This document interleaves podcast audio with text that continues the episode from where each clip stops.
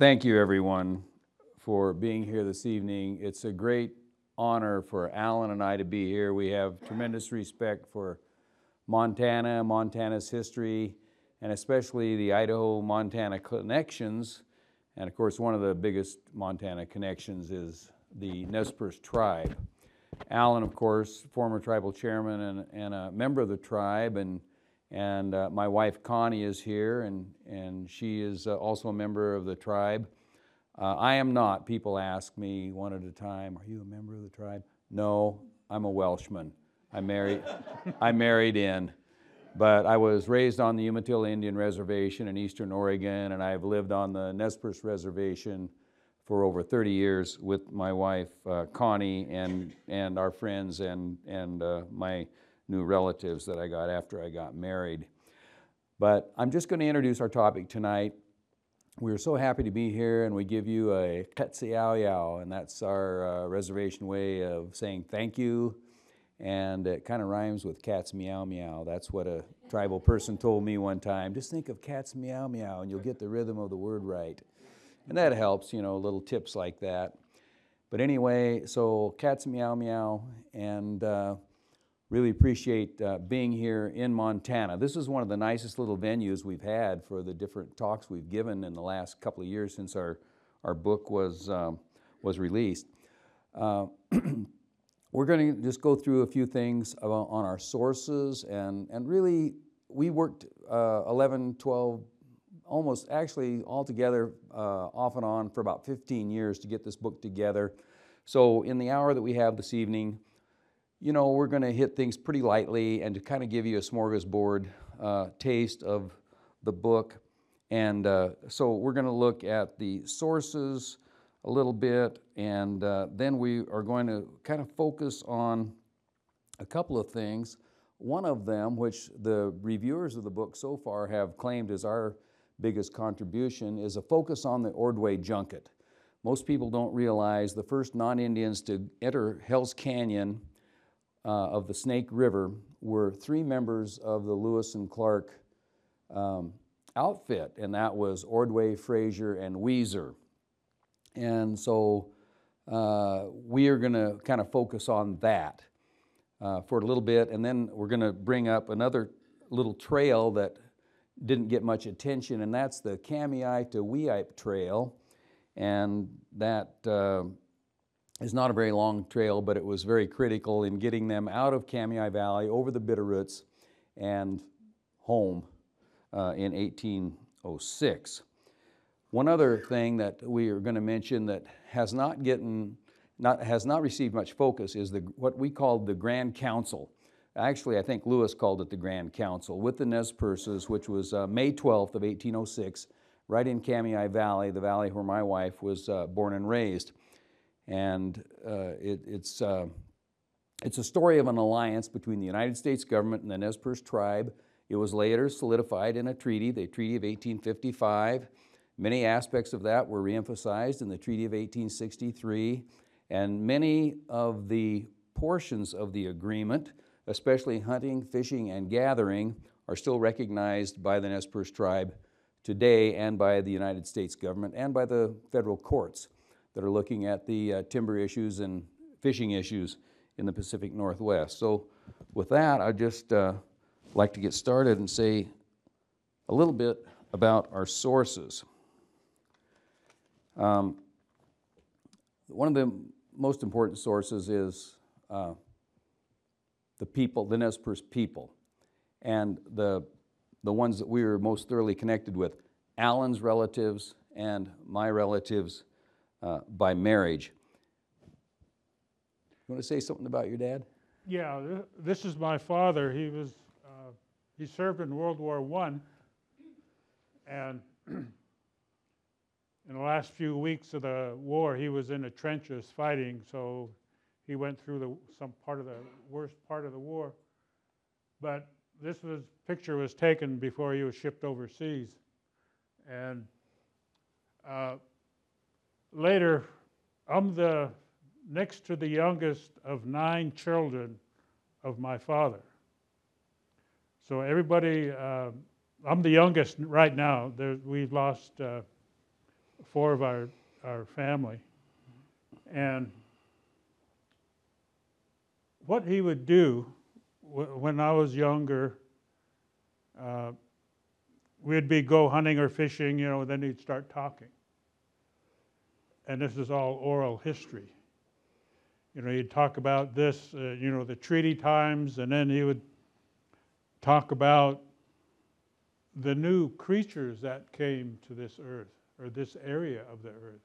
And what you meant by that was the white people. We, he said we called them creatures because we didn't know who they were and what they were. so, so he would tell me little stories like that. And then he would get into uh, some more stories about uh, his experiences, but what I and Steve would talk about says, where is all this oral history of Nez Perce uh, history? Doesn't match up with what you see in books about Lewis and Clark. You know, you, read the books, you know, they kind of glorify and embellish, you know, the opening of the West, the exploration and discovery and manifest destiny. What my father would tell me wouldn't match up with what I was reading or learning in school. So I said, well, we should do something about this. And then uh, I and Steve would sit down and talk about it. And he said, yeah, yeah, he agreed. There's this untold side of the encounter of Lewis and Clark and the Nez Perce, the Nimiipuu people. What was that impression of the Nimiipuu people when Lewis and Clark shows up? You know, and so we, we talked about this for uh, quite a while, and then we started uh, getting serious. Well, we should go and try and find out some more information about this Lewis and Clark stuff. So we said, well, we need to talk to some of our elders that may have some information about Lewis and Clark. And there were a few that did, and others didn't. And uh, we interviewed several of our tribal people. I think it was about 13 or 14. And there were elders at the time. Some of them have already passed on, so we were lucky to interview them before they passed on. And they would have little bits and pieces of information about Lewis and Clark, particularly Watkuweis, you know, the one that uh, was captured and returned back to the Nez Perce and swayed the argument of should we kill Lewis and Clark and that kind of stuff. But what I was finding out when I would hear and repeat the stories my father would tell me, of course, it never matched up with any of the books. You know, Stephen Ambrose and and uh, all the other some of the video makers uh, wasn't it wasn't coming out from the tribal side. And uh, so we said, well, we got to do something, and we finally did. And uh, we recorded some of our interviews on videotape, and we got all kinds of other information that's related to tribal history and culture. So, in that regard, it was also very important because they wouldn't talk specifically about Lewis and Clark, but they would talk about everything else. And then right at last, they said, "Oh, by the way, you know, there's a hatchet that was made by Lewis and Clark," or uh, "Yeah, there was Sacagaweas there," you know, and and so we started collecting that, and uh, so that's the basis of our book is trying to get that tribal perspective of the encounter with Lewis and Clark. So anyway, in addition to uh, Allen's father and, and many other people we talked to, I, uh, we, we did find a lot of material, of course, in the Lewis and Clark journals as Moulton uh, edited them. And so we looked through all those various documents that he had. We also, and I noticed something that we're missing in our bibliography, but we also used Carol MacGregor's book on uh, Patrick Gass, which had uh, his journal replicated, and that was very useful. There's a local woman in Orofino, Idaho. Her name was Zoa Swayne, and she collected a lot of oral history as well. And it's in the Clearwater County Historical Society, and much of that's been passed on to the Idaho Historical Society in Boise. And Zoa Swayne is, has now passed on as well, but all of her material uh, survives, and we, we relied on that. We also found a document by an important tribal member, a guy who was actually a veteran of the 1877 war. He never did surrender. His name was Peopeo Tholekt, and it meant bird alighting. And he took off during the last battle and escaped and lived with Sitting Bull in Canada for a couple of years. And then he came down, back down, and lived with the Spokanes for a while. And then he slipped into the Nez Perce Reservation and made his home there. And he never did get uh, accosted or arrested. And uh, even though his name was on a list of people wanted for murder during the war, but of course it was war, and uh, and the white people started it. So anyway, that was his view, and uh, he didn't die until 1935. And before he died, he made good friends with Lucullus McWhorter, a, a white rancher from Yakima, Washington, and he took uh, an incredible uh, step for someone who was raised as a salmon fishing, buffalo hunting Indian. He sat down with his cousin, who was literate, and told him his story and insisted that his cousin write it down on pencil and paper. And so here's a guy who fought in almost every battle of the Nez Perce War and who was raised breaking horses and fishing for salmon and hunting buffalo. And we found that document. And actually, we found four different versions of the document. And they're in the Washington State uh, University archives in Pullman, Washington. And there was some incredible stuff in there where Patrick Gass is mentioned by name, and uh, Clark and his girlfriend, who was Nez Perce, are mentioned specifically. And, uh, uh, and, and York is described as going down the Clearwater River in a canoe with his two Nez Perce girlfriends in the canoe with him, and he's singing them a song. There are all kinds of specific little images that came out of that Peopeo uh, document. Mylie Lawyer, the great granddaughter of Chief Lawyer and the great great granddaughter of Chief Twisted Hair, was our neighbor. Allen and I were both on Social Security, and we'd knock on her door and she'd say, Come on in, boys, I have some tea and cookies for you. you know, and you're on Social Security, and this nice elderly woman calls you a boy and brings the cookie plate out you know it's time to shut up and listen. And we did. And she just told us some incredible stories about uh, Lewis and Clark. She was one of our most interesting sources. Besides the elders we talked to, and here's another picture of Allen's father, and, and this is uh, Allen's daughter, uh, Lynette, uh, at a, a, gathering at Spalding, uh, Idaho. But in addition to talking to some of these elders, we also ground truth. And Alan worked for the Forest Service previously, and and here's a picture of um, my aluminum dory, which I sold already, but anyway, it was a great little dory. And we wanted to go down into Hell's Canyon and find the spot described in Ordway's journal where they camped in Hell's Canyon. Well, it happened to be deer season, so we took our rifles along as well.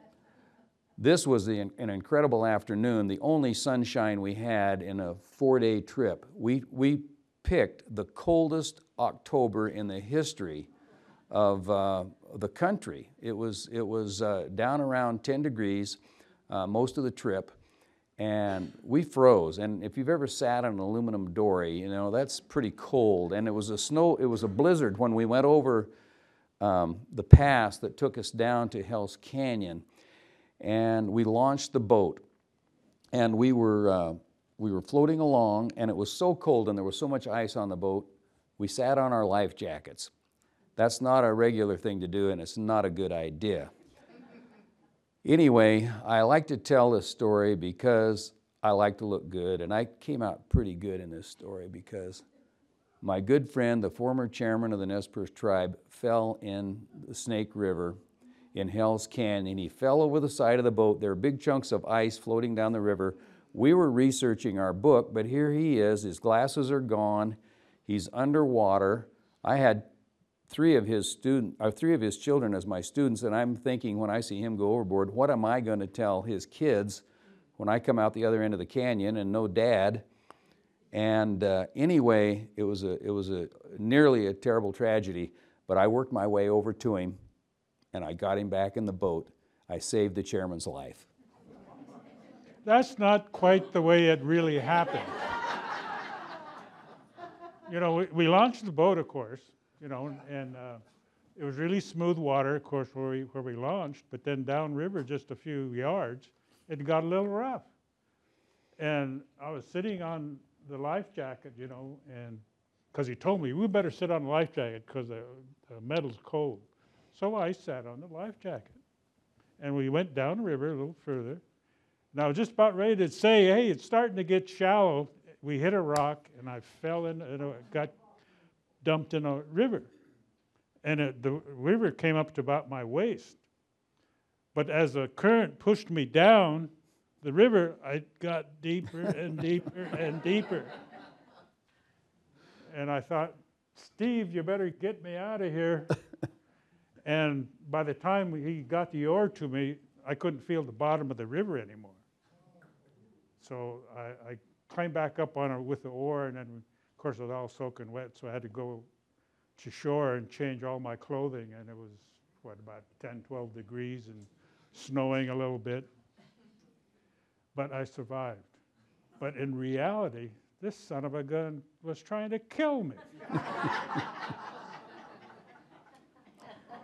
Later that night around the campfire, when we began speaking again,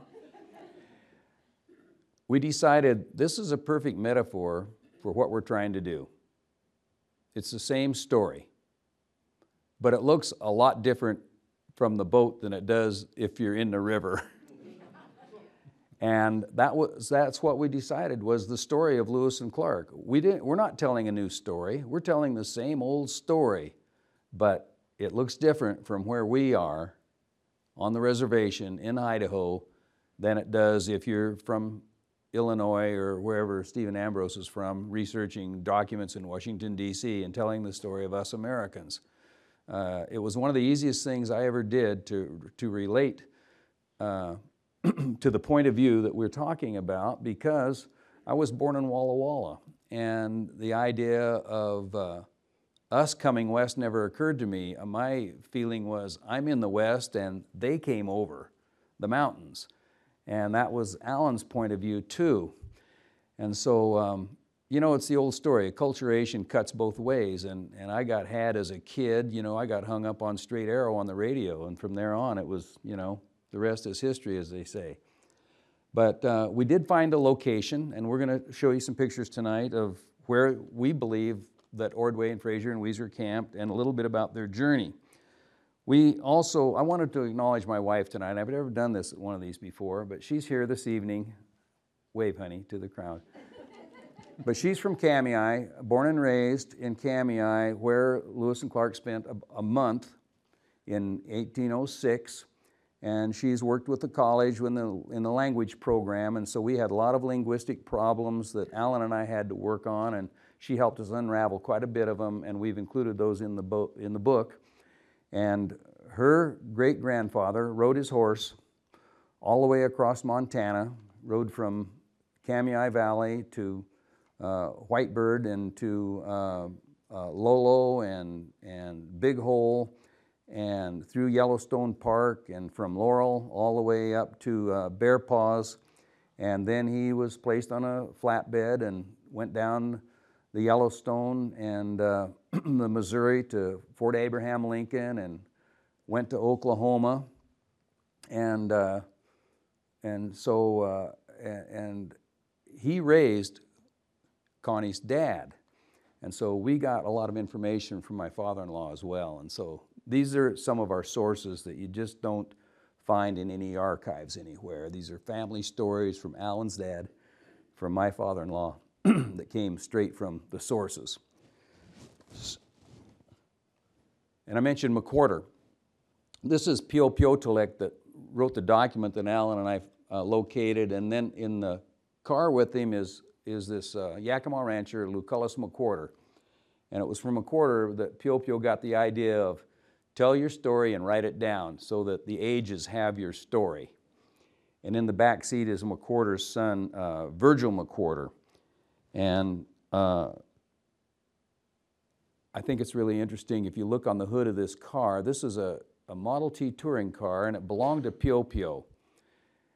And he got it from a dealer in Lewiston, Idaho, and he always ran it with his uh, medicine hide over the hood, and it was always overheating and quitting on him.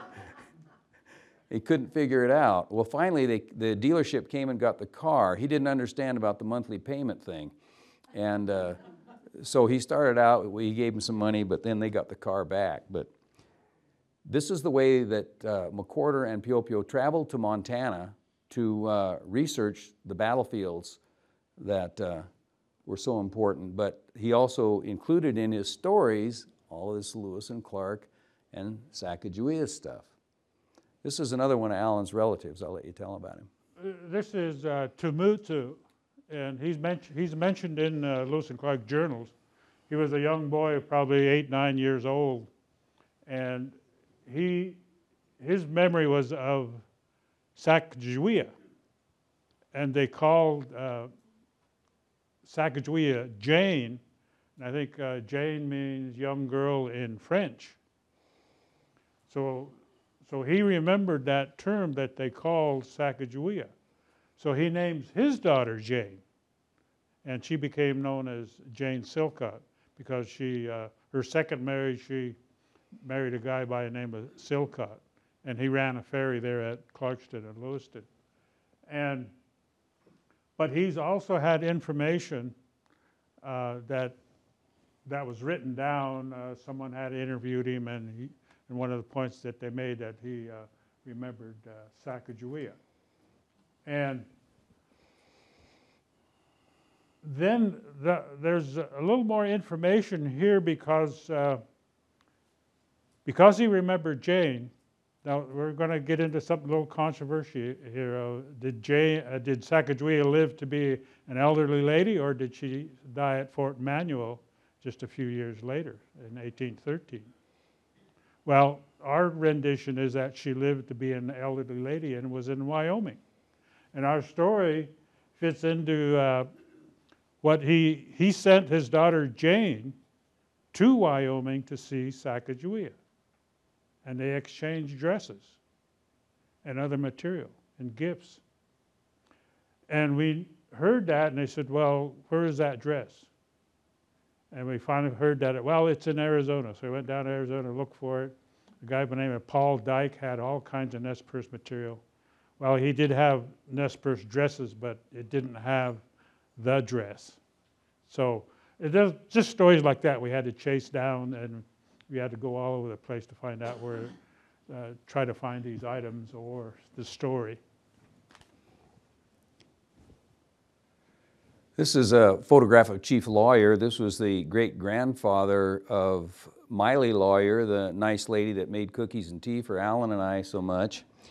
And um, hi- his son, uh, Archie Lawyer, raised Mylie Lawyer a lot of the, a lot of her youth, and um, and so he passed stories on that she passed on to us. And she was very adamant. In her house, she had a couch and a fireplace. And she said, See that couch right there? My father, Corbett Lawyer, laid right there on that couch and said, I laid in the teepee. And my grandmother, my, my, my grandmother, lawyer's uh, wife, told me all the history of Lewis and Clark. Now I'm going to lay on the couch just like I laid in the bed when I was little by the, in the teepee and heard the story, and I'm going to tell a story to you. And she told Allen and I, I don't, I guess I don't know the story very well, but the name of those three little boys hiding in the brush, and then she rattled off those names, and we wrote a couple of them down and lost one of them. But all three of them, she said, later became chiefs and were signers of the 1855 treaty. And sure enough, we found Chief Timothy and Chief Lawyer. Those are names way up on the list of the 1855 treaty. The first, so the, we started going through the list, almost every one of the chiefs that signed that 1855 treaty were connected to Lewis and Clark and this Grand Council that we're going to mention to you that occurred in, on May 12th of 1806. But there's Chief Lawyer. Both he and Timothy were photographed in Washington, D.C. Then there was a Presbyterian uh, lay minister. he wasn't ordained, but he was a lay minister, and his name was Billy Williams. He met with an anthropologist named Alice Fletcher, one of the first female doctor uh, PhDs, you know, in, in America. She was very advanced for her time, and she was a women's rights advocate, and she was uh, associated with um, the Peabody Museum in Harvard, and she came out west and did the allotment, and uh, she met Billy Williams, and she was fascinated by his stories. He, he knew lots of people that were around at the time of Lewis and Clark, and he told uh, Alice Fletcher all these stories. She wrote them down, and they're in the, the record because she used a lot of those stories in publications that she wrote. They're kind of in obscure academic journals, but uh, they've been reprinted by the University of Idaho, and, and Allen and I kind of jumped on those. And McWhorter uh, photograph, this is a McWhorter photograph. He photographed these two guys. This is Sam Lott and uh, Many Wounds. Now, in the Lewis and Clark journals, there's a guy named Red Grizzly. It's one of Allen's relatives again. And uh, this is the son, one of the sons of Red Grizzly. And that name, Many Wounds, there are many Nez Perces named Many Wounds. And uh, the name's been passed down uh, through the generations. But this old man lived to be 126 years old. And he told uh, McWhorter all of these war stories, war, stories that went into warfare between the Nez Perce and the Cheyenne, long time before Lewis, I mean not before Lewis and Clark, but a long time before the Nez Perce War of 77. Yet as an old man, he even fought in the War of 1877. In fact, in one retreat at the Battle of the Clearwater, this old man, he was too old to run and everybody else was in a retreat. And so a, a, young man had to leave the Indian lines and race across the battlefield and pick this old man up on the back of his horse under fire and uh, make their getaway. He's another guy that didn't surrender. He slipped out of camp in uh, 1877 at uh, Bear Paws and went to live with Sitting Bull in Canada. He finally died in Idaho in his sweat house in 1926. But his son, uh, who is also uh, known as Many Wounds. Uh, he uh, was a, a, student uh, of the English language. He, you know, he wasn't, his English wasn't great, but I mean, you can read it, you can understand it, and he was Peopeo's cousin. And so they sat down and they whipped out some stories and said, we want these stories to live, and, and they're in the archives at WSU. And these are the couple of fellows that are very responsible for it another guy with an education. This has a strong uh, Montana connection. As you know, uh, the, the Stuart brothers, Granville and what was his brother's name? Yeah, James and Granville. Well, I think this was Granville's son, and it was named after his brother James, uh, with a Nez Perce woman, a daughter of uh, one of the buffalo hunting chiefs, and uh, so this guy was actually born and, and raised in Montana, and then he later returned to Idaho to his mother's people. And he had a lot to say about the tribal history as well. Did you want to say anything? About uh, okay, no. well. Um, here they, uh, they've got Stewart spelled two ways. You can see down here it's James Stewart like the actor, and above it's James Stewart the way he signed his name, and that's just, I think, editorial tribal elder that's now passed on. His son, uh, Cecil Carter, was, was also one of our sources. We just had a lot of uh, these kinds of things. We have an ethnologist at home. His name is uh, Nakia Williamson. He's also an artist. He recreated the canoe camp that's so important in the Lewis and Clark journey. Uh, the North Fork of the of the uh, Clearwater River there coming in, and then the main fork of the Clearwater here in the foreground. The river's running from right to left. If you looked up that canyon today, you'd see the 700 foot Dworshak Dam uh, completely blocks off uh, the, the canyon you're looking up. But right in the foreground was the place of the canoe camp of uh, Lewis and Clark fame. This is the dress that Allen mentioned that dress, because Peopeo's uh, Jane Silcott, Chief Timothy's daughter, was related to Peopeo, and, uh, and and also he was cousins with Sam Lott. And Sam Lott's wife was very close with Jane Silcott, uh, Timothy's daughter. So, when a very tragic accident occurred, Jane Silcott caught her dress on fire, a cotton dress, working over a wood stove, and she died five days later. This was in the 1890s. And um, so she called many of her relatives to her side while she was suffering and gave them material. And one of the things she gave them was she gave Sam Lott's wife that leather dress with all the beads on it. And she said, explained where all the beads came from. Lewis gave me these beads. Clark gave me these beads. These beads, I added later. And so on and so on and so on. And anyway, um, Sam Lott then and his wife gave the dress to some cousins of theirs who ran this little museum. They were a mixed blood couple, Evanses, no relation to me, but they ran this little museum in uh, Spalding. And somebody told this woman she could put that dress on and jump in that old canoe, which was supposedly one of the canoes that went down to Celilo, but some chiefs turned around and came back in that canoe. The other canoes they continued on downstream in. And this supposedly was one of the original canoes. There was no way to prove that. But it's just a, a funky little story. And down there, that newspaper clipping, which you can't read, it says something again about this is Sacagawea's dress. There's actually a color movie of the. this dress. Yes. In, in the Nez Perce National Historical Park in Spalding, Idaho, they have a film that somebody made, a one of the first color films made, and there's a woman in there who is modeling this dress. And we, we took a copy of that with us and traveled around and tried to locate the dress. Of course, we ate a lot of pie and ice cream everywhere we went. That was, that, that was part of our duties of research, but, but we have not located the dress. We've heard some stories that it might have got sold into private collection in Europe. We don't know. But that dress to us is a document. And by the way, we found a list of items, and I think there's about 10 or 12 pages typewritten of items that Nez Perce's claimed were items received from Lewis and Clark in trade.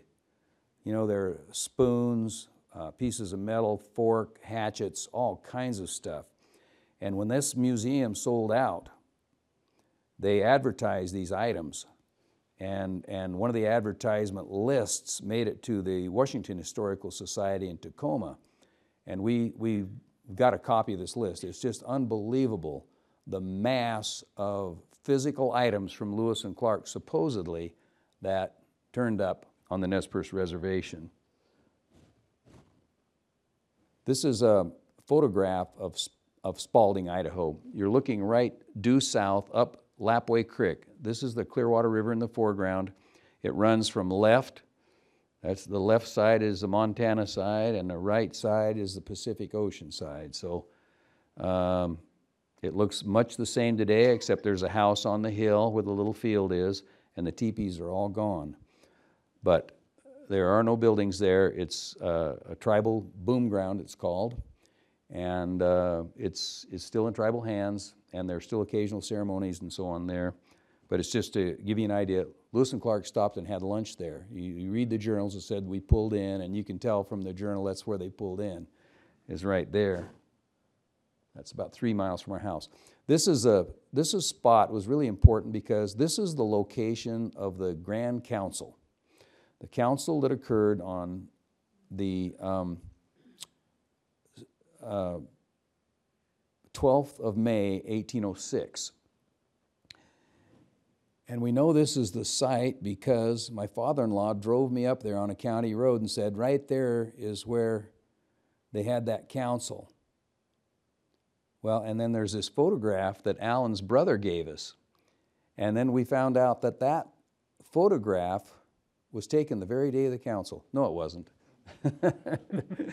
it was taken in 19, oh, I think it was 9 or 10, wasn't it? Yeah, I, well. Oh, I know. We don't know whether it's taken during that movie that was made. Yeah. That, that's, We think it likely was taken during a film that was made called Told in the Hills.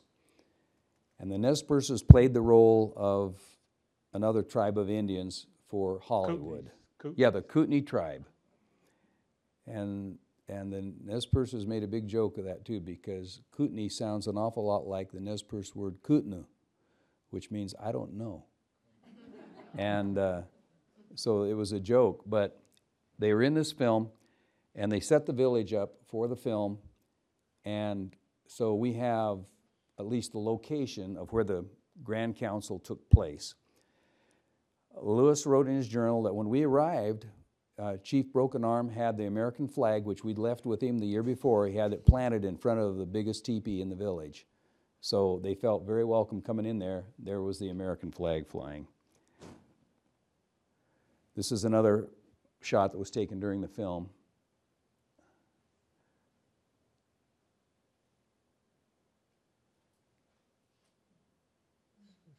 The tribal member who um, was photographed in uh, regalia that harked back to an earlier time. This photo was taken by Jane Gay, who was the uh, cook and assistant to Alice Fletcher, and they were working on the allotment of the Nez Perce Reservation in 1889. This picture was taken. And we took this picture because a lot of people said the Nez never really had spotted horses, and I thought, well, and people even said when we included a spotted horse on the cover of our book, uh, that's not right. The Nez Perces really didn't have spotted horses. And, huh? What? yes, they did.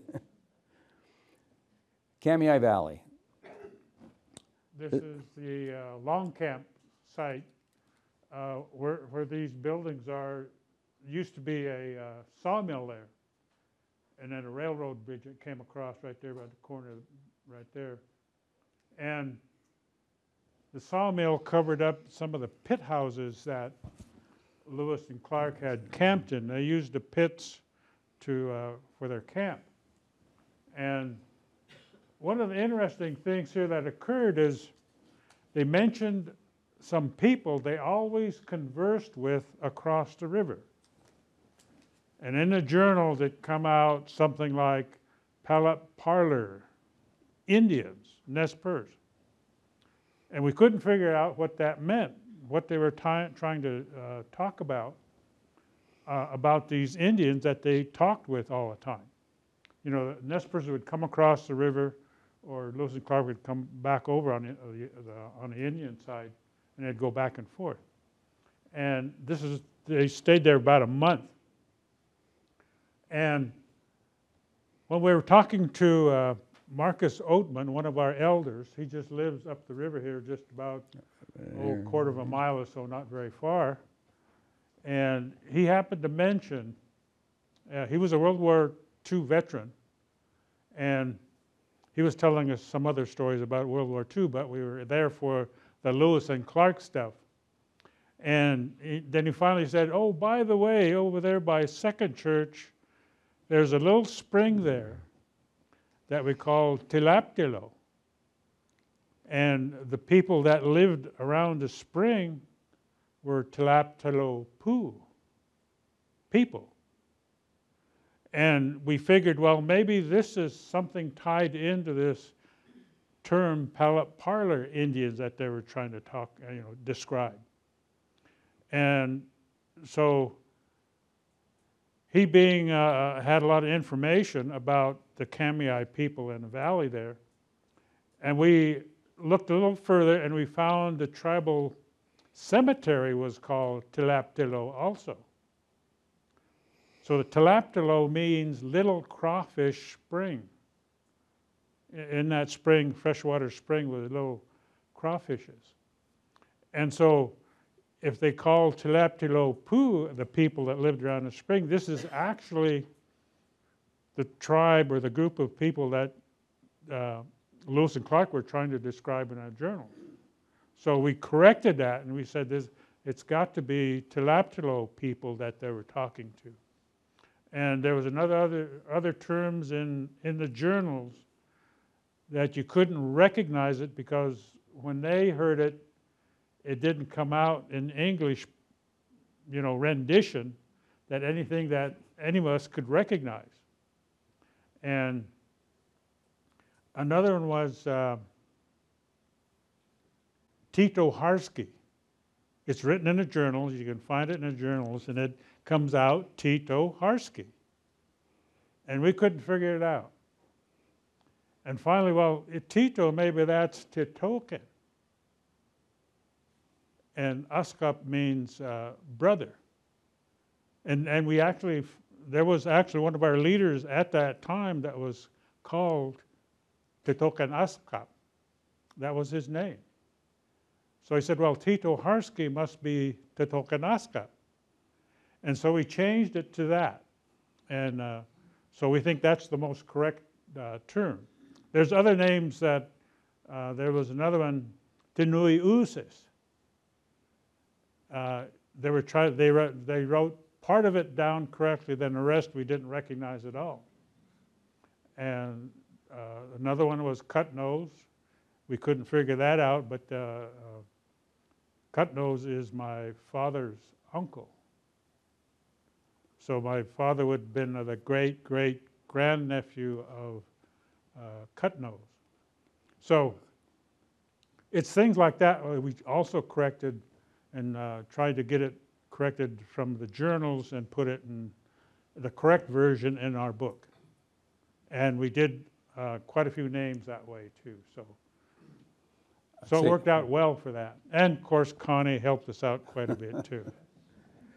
We utilized, maybe some of you are not aware, there's a, his, there's a dictionary out now. For a long time, there was not a consistent spelling or definition uh, tool for the Nez Perce language, but Haruo Aoki, a linguist from Berkeley University, uh, conducted about 15 years of research and produced this dictionary. And he did it in the International Phonetic Language, or in, in, the, in the method of writing. And that was very, very helpful because, as Allen said, a lot of these words, they, were, they wrote things down with a strong Kentucky uh, drawl. What they heard was not what the Indians were saying. And of course, the Indians weren't all consistent either because some of them came from Wallowan, some of them came from downstream, and some of them came from upstream. And there are a lot of different dialects of the Nez Perce language. Uh, one of the ones that Allen didn't mention that, that I liked was um, Five Grizzly Hearts.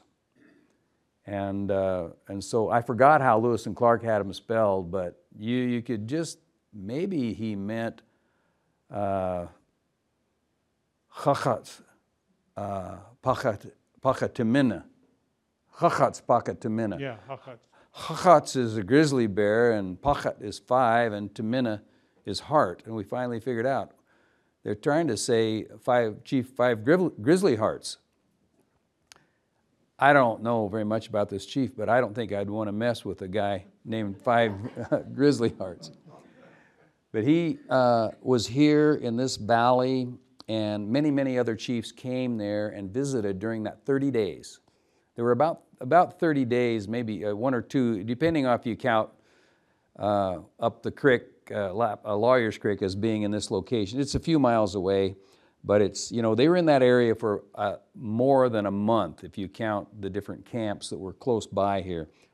And, and when they left, later we're going to show you pictures of the Kamiah Weippe Trail area, and, and they, they left here, they, went, they worked their way up through these foothills and around here, and the trail went right through that little notch that barely shows in this photo right here. And then it swings to the north and goes to Weippe Prairie, but it has to cross another really big canyon called uh, Lolo Creek Canyon. It's a different Lolo Creek than the one, of course, that comes into the Bitterroot. But as many of you know, the term Lolo mean, in Chinook jargon means uh, uh, package, a large load to be carried on your back. And so, you know, there are different theories about where those names came from, but I know there are a lot of different Lolos around. There's a Lolo on Mount Hood, there's this Lolo Creek here, there's the Lolo Creek over in Idaho. So I don't know what the derivation of it is, but I do know that they, it's not very far from Kamiah to Weippe in a straight line, But as everybody in Montana understands, like Idaho, a straight line ain't always the easiest way to get there. This is one of the activities that was going on there at the long camp. You know, they, they wrestled. In our book, we wrote about the Badger game. I don't want to tell you about that, it's kind of a nasty story. It involves grabbing a badger someplace I don't want to talk about. But anyway, uh, they horse raced, they gambled. Uh, they also, this is a friend of mine. He's, he's bedridden now, unfortunately, but he used to play mountain man for the National Park Service, and I took this picture of him uh, probably 35 years ago. And, uh, and I said, this is, this is what happened during that long camp. And you look through the journals, there was a lot of shooting going on and a lot of gun trading, horse trading and gun trading. And um, the Nez Perces got a pretty early reputation for uh, good marksmanship, and, and they got taught by the boys from Kentucky who knew a couple of things about shooting muzzleloaders. This is uh, one of those areas that some of the scholars that have reviewed our book said we made a contribution. There's Kamiah, there's Weippe, the trail that I've been talking about a little bit about. It went up here and over the ridge, and, and then there's the Lolo Creek Canyon. Had to cross that and go to Weippe. Here's where the Lolo Trail took off to go uh, to Montana and, and, and Lolo Pass, Lolo Creek, and Bitterroot Valley, and so on. Uh, you know, that's the way they came over in 1805, and then they went down this way. But when they came back, uh, right in here, they, they left the river and, and came overland and down here to Kamiah. Grand Council was there, the Long Camp was there. And then they found out that there were salmon coming in the river. You know, the salmon aren't in the river all the time, they migrate in. So they're in May, they're in Kamiah, and they talked to some Indians up here at Kooskia and said, and they had some beautiful salmon. Where did you get those? Got them over downstream. And uh, they're not here yet. The little bird hasn't spoke yet. There was a little bird, and when that bird told them that's when the fish were going to come. When that bird showed up and sang his little song, get ready, the salmon are going to be there. They hadn't sang their song yet. And, uh, but they had salmon remains there. So Lewis and Clark sent these guys. Ordway was the sergeant, and Frazer and Weiser were privates. And they said, It's going to take you half a day to get there, so go get some fish and then come back. Well, they were gone for a week. And uh, quite a story. I won't go into it, but uh, a lot of people see things differently. Uh, you know, uh, Sergeant Ordway, I don't know if you remember this, but Sergeant Ordway had already been in trouble in one of the Lakota village, or no, in the Mandan village. He had a little hot thing going with uh, a pretty Mandan girl, except that she also had a husband. And uh, so we think there was some shenanigans going on in this trip as well for a lot of reasons. It dovetailed nicely with an aspect of tribal culture, which was you didn't trade with somebody unless you had a relationship with them. You had to have some kind of relationship. And one of the highest relationships was a marriage relationship. And so if there was a strong attraction and if there was a political, long range diplomatic benefit, like children who would learn to speak both languages and who would be welcome in both camps, you had a peacemaker, a trader, a traveler, somebody, then it was okay to get married for the weekend. Or as Connie's Uncle Kevin likes to say, it was a true love, a deep love, the kind of love that would last the entire basketball tournament. but anyway, this is the Kamiah, and they, they kind of retract their, their journey. It was about 900 feet up out of this little canyon here, and then they went by across, and this is called Camas Prairie. There's Lewiston, by the way, and here's the, the Clearwater River running west. Here's the uh, Snake River running to the Columbia. Snake River here is running north. It's running right the way the little red dot's going. But the Salmon River's down here, and it's running generally west actually goes south a little bit, but it's generally traveling across Idaho and dumps into the river right there. So they came out here to this canyon. This is very deep canyon. This is like 5,000 feet deep, this canyon. It's, it's as deep as Grand Canyon is in places. So, and then they, they went in here, and then they, they couldn't go down the Salmon River anymore. This is for five, the last five miles of Salmon River it's bluffs on both sides. You can run it in a jet boat and a rubber boat, but you can't go there any other way. And so they, they had horses. They had um, Chief Twisted Hair was showing them how to get there. They got down in here. There was no salmon in the Salmon River yet, so they had to cross this ridge, 4,000 foot ridge, Wapshilla Ridge, and down here is where Allen and I found the remains of where the longhouse was that they described in the journal. We think we found the right place, and, and a lot of people are agreeing with us, some people aren't. But this is uh, Creek Canyon. This is the little canyon that they had to work their way out of. Then they went across the prairie, and there's a little sign along the highway 95 that tells about it. And uh, it was here, I have this Spanish mill dollar here. This is one of the things they found. The Indians had this in camp, and, and, Ray, and Frazer had a razor, and he traded his razor for two of these Spanish dollars that the Indians had, and he asked them where they got them, and they said, the Shoshones had them around their neck, so we killed them and took them. okay. And that's me at the top of the ridge. This is Salmon River in the, in the background. Allen had dropped me off up here. There's a Jeep trail out to this point. And then he, he raced around and went down to the bottom with the ice chest and his girlfriend and waited for me while I went down the ridge here and took the pictures. There was a lot of rattlesnakes there, that's why I didn't go down with you. He knows I just love rattlesnakes. You take the pictures. I'll wait for you down at the beach. Okay. But it, it shows the canyon there, and, and then when they got down to the bottom, they went along the river, and they had to, this ridge right here, they had to cross that ridge. And the bluffs I was talking about was way down here. So they, they went down to the bottom, they get down here, then they go up, they cross this ridge, and then down, and this is Hell's Canyon on the, that's the bottom end of Hell's Canyon, and the Snake River is running from left, the south, to the north, to the right. This ridge here is uh, called Hoover Ridge, and it, it divides um, Deer Creek from uh, another creek. The name slips me right now. But it just gives you an idea what the country looks like. This is, this is where they, they rode their horses either down the creek bottom or along. I'm on a trail here. The trail goes right over that rock. And then uh, this is one of the few areas in the lower Salmon Gorge where you could actually ride a horse right along the river. And there's a little Jeep trail down there. Allen was right there with, um, they had their picnic and everything. And I was up here. I didn't have a picnic, but he was down there with the, his girlfriend and the picnic. I hated that part, but anyway. This is looking due south from the Wapshilla Ridge, the ridge that, that, that Lewis and Clark's people had to cross. This side, this in the shade over here, this is the Salmon River side of the ridge. This side over here is the Snake River side of the ridge. And the, river, the, the Salmon River goes down the very end of this ridge and, and around the end and then turns and comes north. So the river's running south, runs into the Snake River, then runs north. These mountains right here are the Seven Devils Mountains.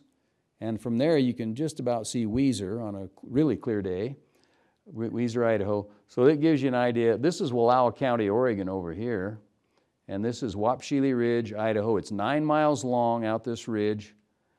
And it's this, it just a, it's just a kind of a, you know, a, a bare ridge that, I mean, it's really a divide. Allen is standing right there. You can barely see him. He's got on Levi's and a white T-shirt. And, and the trail that comes down there, Yeah. that's, that's the trail that we think, and, uh, and we pretty well proved that this trail went down to Cougar Bar, to where Ordway and them had, you know, traded for salmon down there. And uh,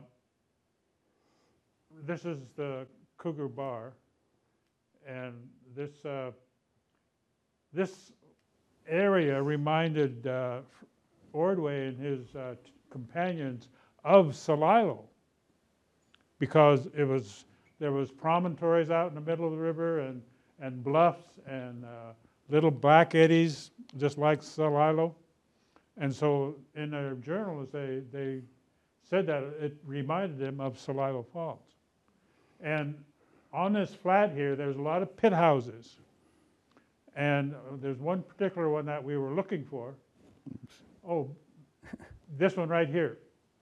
Yeah. We believe this is the one pit house that was described in the Lewis and Clark journals. It's a, the dimensions are the same that they describe in the journals. And there's three other little pit Yes, houses or pit areas and there's one over there. in the same little flat. And so we're pretty confident that's, this is the pit house that they described. And we, we we would go up there, and I was asked, well, why would they have a pit house up this draw? It was about, what, 300, 350 yards from the river. And, and we were touring that site, and I said, raise your hand. So people raised their hand. Feel that breeze. That's drying the salmon that they had on racks at that pit house. That's why that pit house was there. And uh, this, when we came, I and Steve came down in a drift boat, we started to see these uh, rams. He says, well, this must be the place where Ordway described seeing rams. Oh, this has got to be the Lewis and Clark site also. And just around the bend a little bit was uh, Cougar Bar. Now, we call this the KW Trail because um, Kamiah Weippe. So, but this is the crossing of the uh, Lolo Creek, Idaho's Lolo Creek. And we know this is the exact spot because that photograph we showed you earlier of James Stuart. James Stuart uh, befriended Olin D. Wheeler. Olin D. Wheeler was a railroad surveyor and amateur historian. And they got to be buddies, and uh, Wheeler decided to write a book about Lewis and Clark. And uh, so Stuart told him, well, then you better go see the trail that they left Kamiah on and went over to Weippe on. And he took him to this spot. And in Olin Wheeler's book, that rock is very prominent in the photograph of the crossing. And now there is a county bridge right above that rock.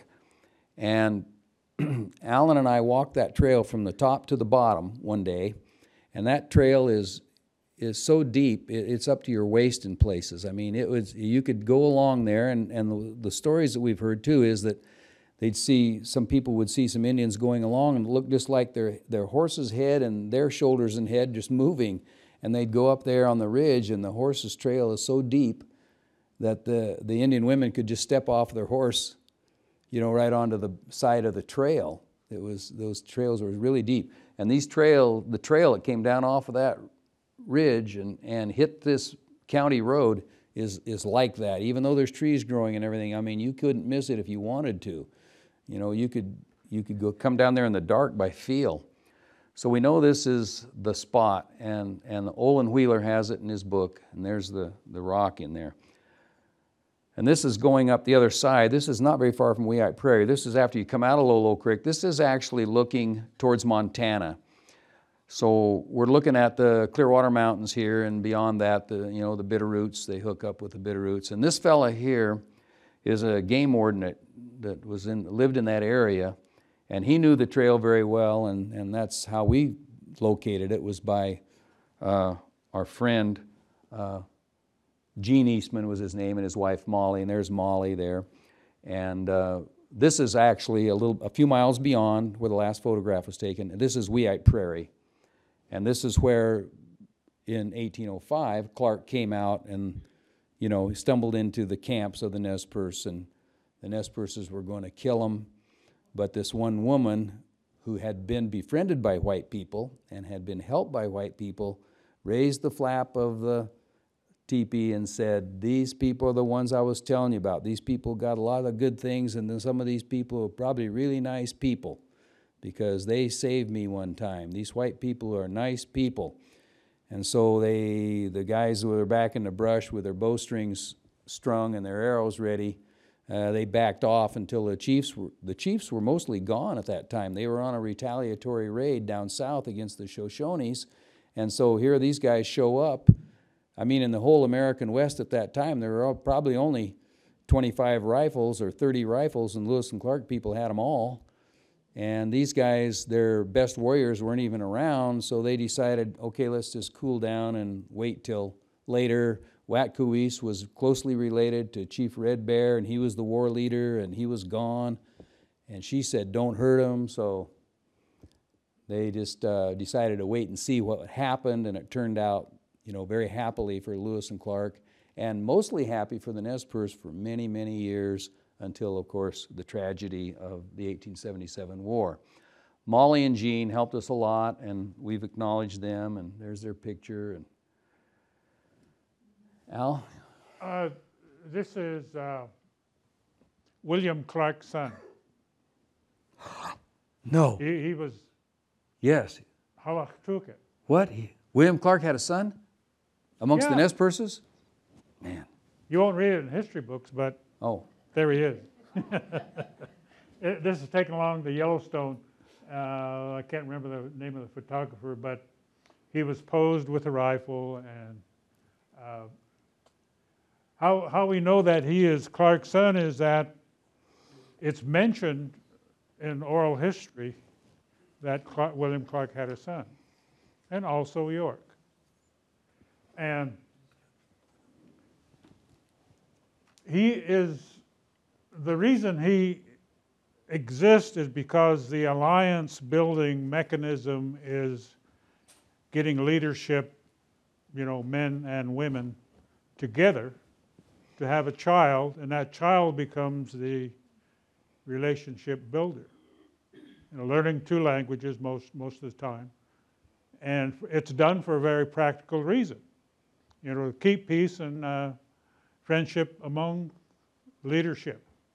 And if you do that with a young, and uh, at this time he's about, oh, this would have been about uh, just before the War of 77, probably about 73, so he would have been uh, in his approaching 70 years old.